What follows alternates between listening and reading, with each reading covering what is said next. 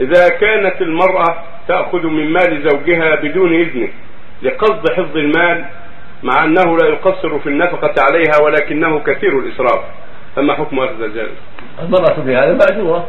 إذا كانت تعينه على الاقتصاد وعدم الإسراف وإذا جاء بأموال النفقة حضرت منها بعض الشيء له وللحاجة. هذه مأجورة ومشكورة وما أقل هؤلاء. على كل حال إذا كانت تأخذ من المال يأتي بها للنفقة تحفظ بعضه وتشتري للبعض الحاجات التي تهم المنزل وتقتصد في النفقات هذه مشكورة ومأجورة ولها أن تأخذ من ماله لحاجته إذا كان بخيل كما سمعتم بالندوة لها أن تأخذ من ماله ما يكفيها ويكفي بنيها بالمعروف. الأزواج يختلفون بعضهم سخي وبعضهم مسرف وبعضهم مقتل وبعضهم متوسط فإذا كانت المرأة صالحة فلها أن تجتهد فتحفظ من ماله ما ينفعه إذا أعطاها أموالا للمأكولات والمشروبات ونحو ذلك أو لكسوتها تحفظ منها ما ينفعها وينفعه وتصرف الذي تدعو له الحاجة ولا تسرف ولا تقتر بل بين ذلك.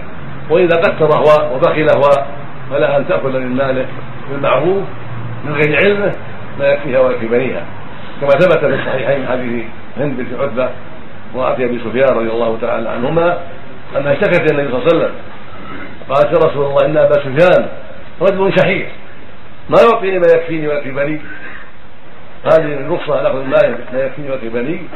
قال النبي صلى الله عليه وسلم نعم خذي من مال بالمعروف خذي من مال بالمعروف ما يكفيك ويكفي بنيك قال بالمعروف يعني بالمتعارف لا فيه إسراف ولا فيه زيادة تضرة بل قدر حاجتها في ملابسها في ملابس أولادها في طعامهم المعتاد فقط نعم.